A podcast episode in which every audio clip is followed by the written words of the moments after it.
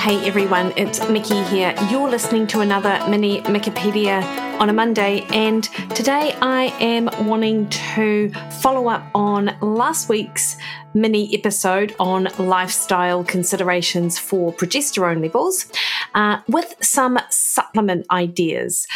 And I'm going to stop short of saying recommendations only because supplements can be very individual as to what works and what doesn't. And while some are absolutely fine to take, um, you know, regardless, probably for most people, I would say that getting the advice from a naturopath or an experienced nutritionist in this area um, makes sense to me, or a herbalist or something like that. Someone who is well schooled in the effects of different supplements and herbs and the interactions between them. So, really, this is quite an informational podcast in that it'll give you some ideas to then go and sort of seek out more professional advice if that is what you require. So, if you didn't listen to last week's podcast for the general overview of um, what might be helpful, etc.,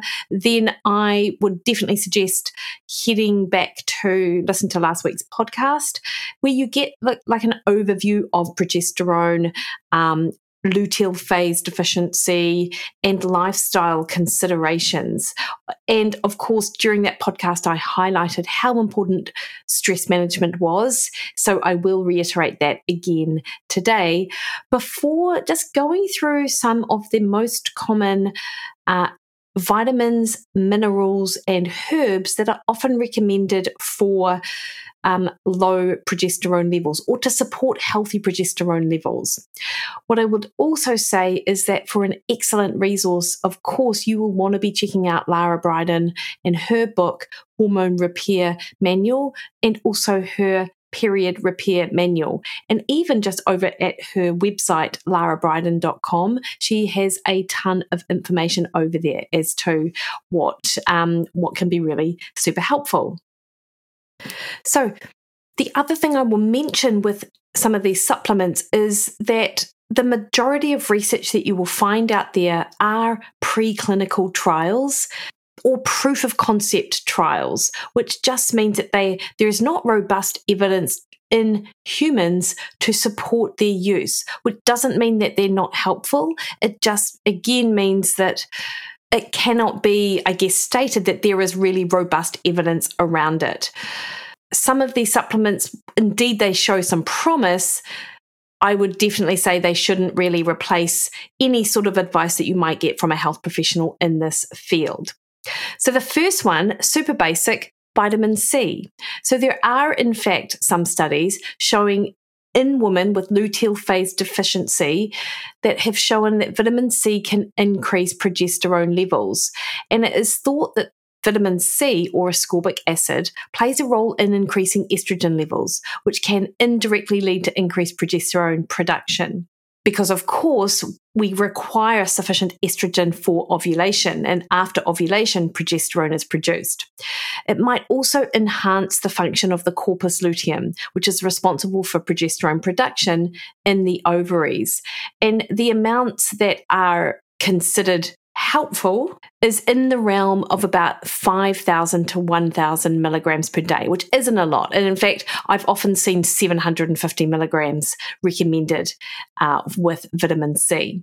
Vitamin B6 is a super common one as well, and it has been linked to improved progesterone levels and often recommended for premenstrual syndrome symptoms or PMS.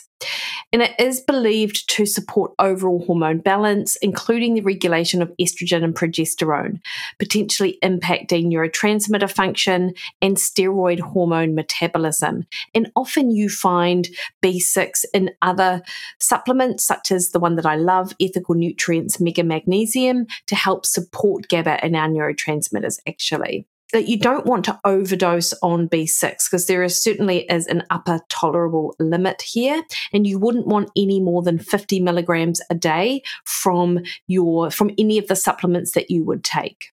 Zinc is crucial for hormones and hormone production and has been linked to improved reproductive health and menstrual regularity. And certainly, if stress management is a concern of yours, um, zinc is super helpful for stress, but also we use more zinc in stressed sort of situations. It plays a role supporting the pituitary gland, which releases the hormones necessary for ovulation. And as mentioned earlier, ovulation is essential for progesterone production. Now, zinc is best taken with food, particularly if you feel nauseous, and standard dose recommendations would be 15 milligrams. However, I have seen recommended 25 to even 50 milligrams of zinc. As zinc is something that we can't easily excrete, I would say, and it's often recommended not to stay at too higher doses for too long.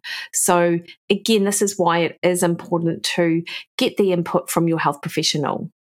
Unsurprisingly, magnesium is something which is uh, also involved in hormone production. It supports the adrenal glands, reduces stress, which obviously can impact progesterone levels, and helps in the production and release of progesterone from the ovaries.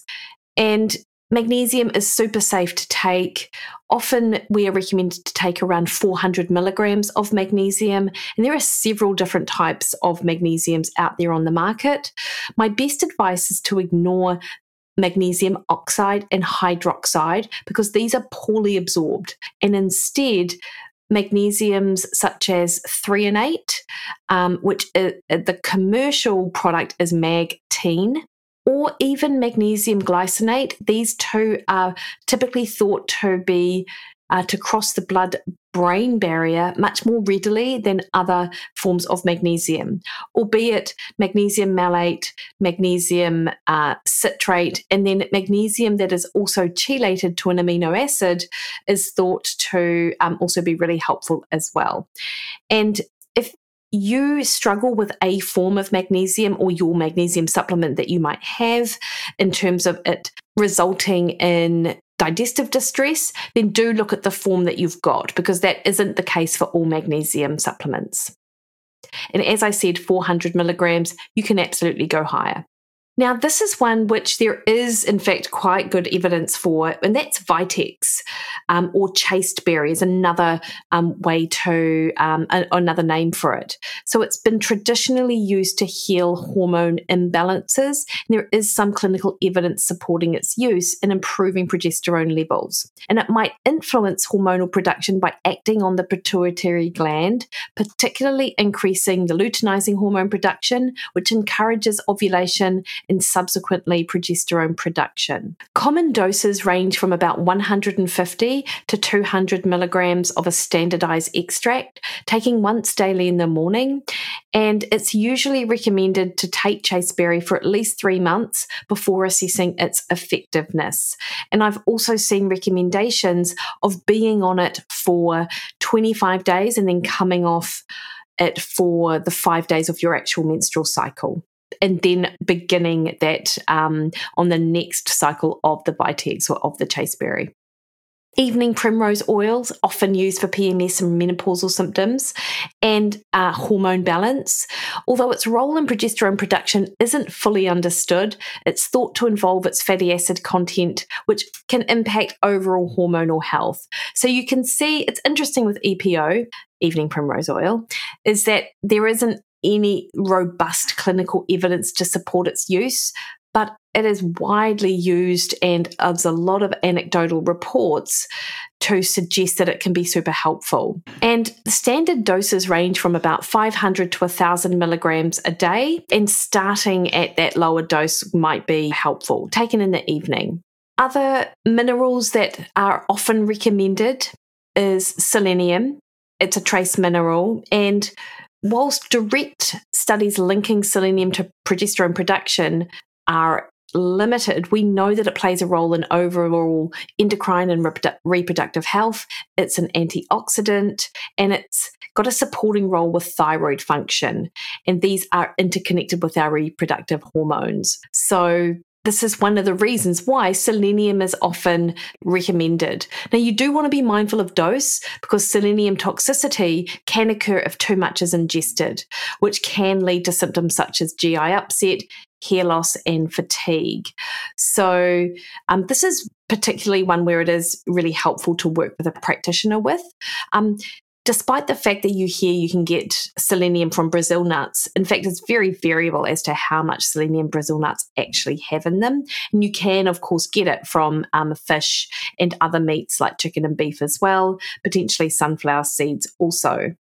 Dose recommendations might be anywhere from, from 50 to 200 milligrams per day. But as I said, that at that higher dose, do be mindful of the potential for toxicity another anti or the other two antioxidants which are widely sort of um, suggested to help are vitamin A and vitamin E. They're part of a wider network of nutrients necessary for optimal hormone health. So their antioxidant properties help protect the reproductive system from oxidative stress, thus supporting hormone production and balance. Do note that both vitamins A and E are fat soluble, which means that they can accumulate in the body and potentially, if you take them in excess, they can cause toxicity. That's why dietary sources of both nutrients are often recommended. And Vitamin A is found in liver, fish oils, milk, eggs, as retinol, which is the preformed um, vitamin A. But then you've also got beta carotene from fruits and vegetables like carrots and spinach. Vitamin E is abundant in nuts, seeds, spinach, and broccoli. Having said that, though, of course, supplementing can be really helpful as well. So you do want to be mindful, as I said, about toxicity. Supplemental doses for vitamin E range from 100 to 400 international units which is anywhere from 6 to 25 milligrams. And the RDA for vitamin A is 700 micrograms for women. And for a supplement in vitamin A, it's commonly available in doses ranging from 2,500 to 10,000 international units. However, again, because it is fat soluble, you do want to be mindful to potentially start at the lower end of that supplement range. And as I have mentioned several times, work with a health practitioner around it. Now, herbs certainly are also sort of part of the recommendations for balancing or helping with healthy progesterone levels. And herbs are absolutely not my skill set, but I did want to just mention some of the common recommendations that are out there. Again, I encourage you to work with someone in and around this. So the first one is Dong Quai, and this is known as a female ginseng. It's a traditional Chinese herb used for menstrual irregularities and menopausal symptoms. And it is believed to help balance progesterone and estrogen, although it's often used more for its estrogenic effects, actually. It should be used with caution and not in conjunction with blood thinners or those with a heavy menstrual bleeding. Wild yam is a compound that um, can be chemically converted into progesterone in a lab setting.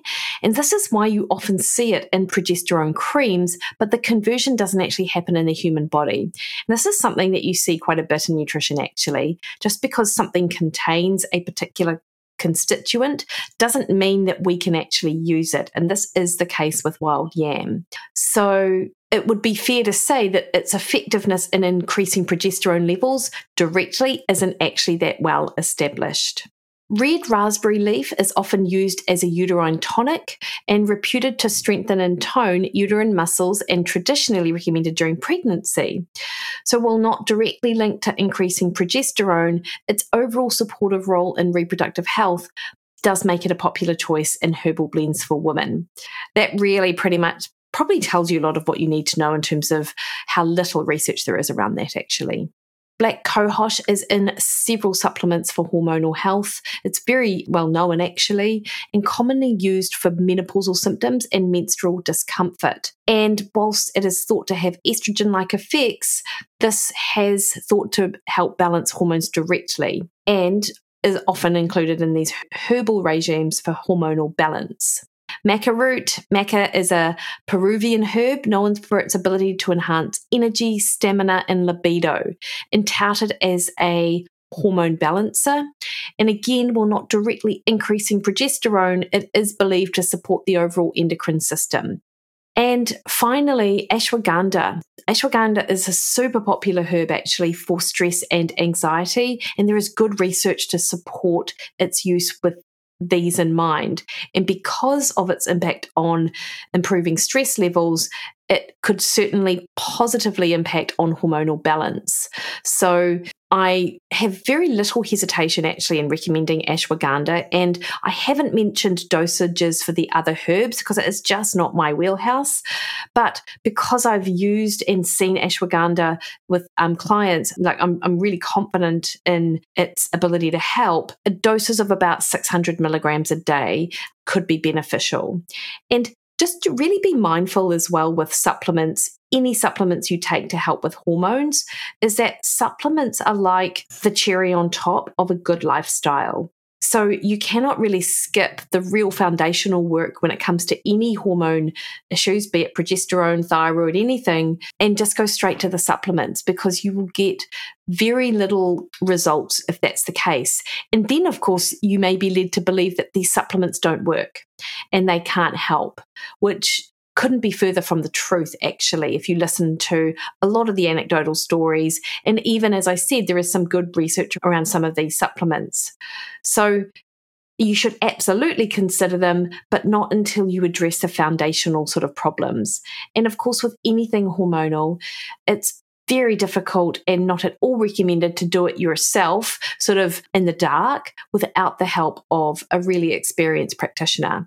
And there are several people out there who can be super helpful. And I mentioned Lara, and you know, if not as a consultation, she has very accessible information out there to help support your journey into sort of figuring out what's going on with your hormones. Because I guess the other thing to be mindful of is that, you know, yes, it can be your hormones, but it is something else in the background that's causing these hormonal challenges. And until you address that, then you're probably not going to make too much progress. Anyway, that is it. If you're listening to this on a Monday, Merry Christmas! Hope you have just the most fabulous day and you get to spend it with the people that you love and that you appreciate what you have, I guess. Like I appreciate you listening to Mini Mikkipedia and just the podcast. It's amazing. So, questions, comments, feedback, find me on Facebook at Mikki Williden Nutrition, over on Instagram, Threads, and Twitter at Mikki Williden. Head to my website, mikkiwilliden.com. Awesome team. You guys have the best day. Have the best week. See you later.